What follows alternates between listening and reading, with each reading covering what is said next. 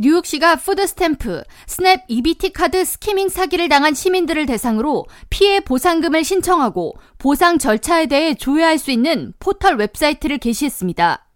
뉴욕주 스냅 관할 담당 부서, 빈곤 가정 및 장애인 지원국 어거스토 에스칼란테 부국장은 21일 뉴욕시에서 약 2만 2천 명의 시민이 스냅카드 스키밍 사기 피해를 당한 것으로 추산되며 21일부터 이들이 당한 피해 내용과 액수를 시 웹사이트를 통해 청구할 경우 보상이 이뤄진다고 설명했습니다. 이어 신청 후 30일 내에 보상액이 지급된다고 덧붙였습니다.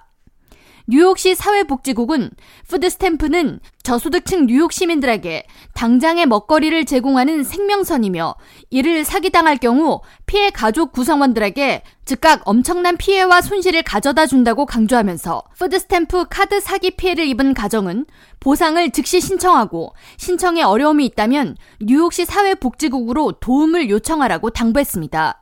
카드 스키밍 사기는 지난해부터 뉴욕시에서 주로 발생해 70만 달러 이상의 피해를 발생시켰으며 실제 신고 접수되지 않은 피해까지 합산하면 피해 금액은 더욱 많을 것으로 추산됩니다. 사기꾼들은 ATM 리더기에 카드 복제 장치를 설치하고 카드 번호와 핀 넘버를 도용해 새로운 불법 카드를 만들거나 계좌에 입금된 적립금이나 잔액을 갈취하는 수법을 사용하고 있습니다.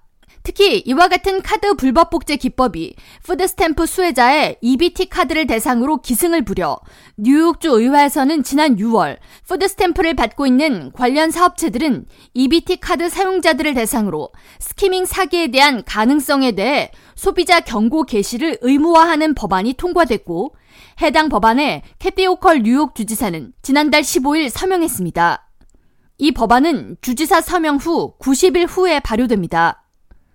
한편 뉴욕주 푸드스탬프 관할국, 빈곤 가정 및 장애인 지원국 OTDA는 푸드스탬프 카드가 복제돼 피해가 발생했다면 OTDA 관련 부서 전화 718-557-1399로 신고를 당부했습니다.